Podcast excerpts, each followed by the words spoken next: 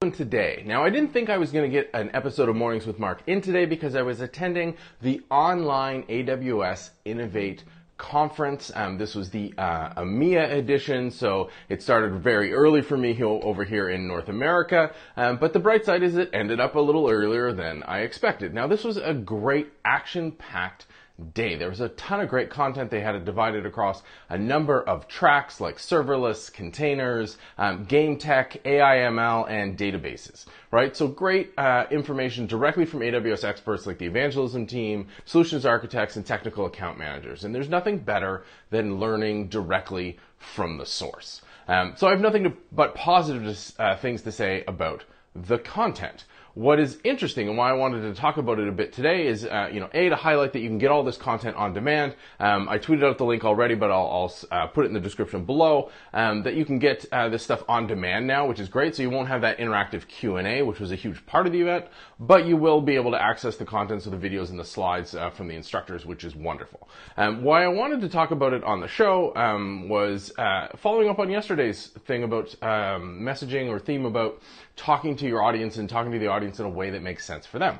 Was that while this content was jam packed, like this conference was jam packed with great content um, directly from the experts, the way it was framed made it really tough to feel like you were part of something. It made it really tough to kind of consume that content because they used a custom platform uh, provided from a, a, third party, and I won't call them out by name necessarily, but it added a lot of overhead, a lot of Chrome, a lot of UI that didn't need to be there, right? Like every talk popped up in a, a new pop-up window, um, and it just really wasn't nearly as slick. Whereas you contrast that to an experience like Twitch, um, which you could be watching this live on Twitch right now or on demand on Twitch. Um, it's one of the platforms I vlog out on, and it's also owned by Amazon, which I thought it was interesting that they chose not to use it um, for this conference, and I think that's just based on the vision they had, perhaps. But what's great about Twitch is the, the video content is front and center. But the interactivity, the ability to chat right next to it, to interact, it's just a really slick interface and it's slick in the way that it just gets out of your way and that's absolutely critical. So building on yesterday's message about direct communications especially in, you know in light of the breach and we talked about facebook um, i think it's important if you're building digital experiences to focus on that user experience. What is it like for a viewer? Do i have to sign up for a specific account? Do i have to have special software? Um, am i getting the maximum amount of value out of this content? So back to the innovate conference um, amazing content top notch content. Like absolutely, you know, you're not going to ask for better um, from hearing it directly from from these core experts but the way it was presented didn't maximize that content, and that's really unfortunate because it was such great content. Um, so that's a really critical thing, and I see this time and time again. I've attended a number of virtual conferences. I'm debating trying to host one in the new year, which I'd love to hear what you guys think. Hit me up online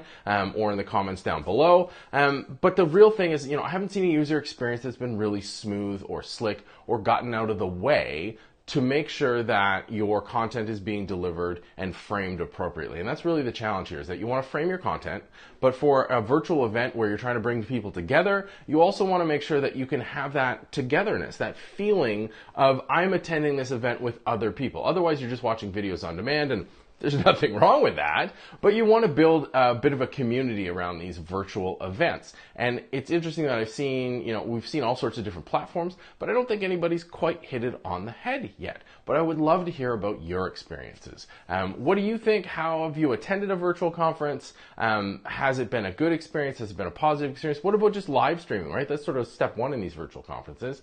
How do you find live stream? How are you finding this show? Are you finding that you, you know, you're getting value from it? Do you feel like you're part of a community. I know I don't necessarily look at the comments as I'm going during the stream because I think the experience of you know me constantly checking something off camera is distracting. Um, but you know I can do what I'm doing right now is because of all the construction in the neighborhood is pre-recording and then watching the comments as I go, which would not provide a real-time uh, response like this, but I could be responding in the comments. Um, really, I'm just throwing this out here because it was a, it was a great conference this morning, tons of great content, but again, overshadowed um, a little bit by that lack of a smooth UI, um, UI and UX, so interface and an experience. So um, let me know. Uh, Mark NCA online on all major social networks. In the comments down below is obviously for the vlog, and for podcasters and everybody else, you can uh, send me an email, me at markn.ca. I do read them all. I will get back to them all eventually. Um, great thing is I'm getting a ton of questions, a ton of messages and emails from everybody, um, which makes it a little tricky for me to get back to you quickly.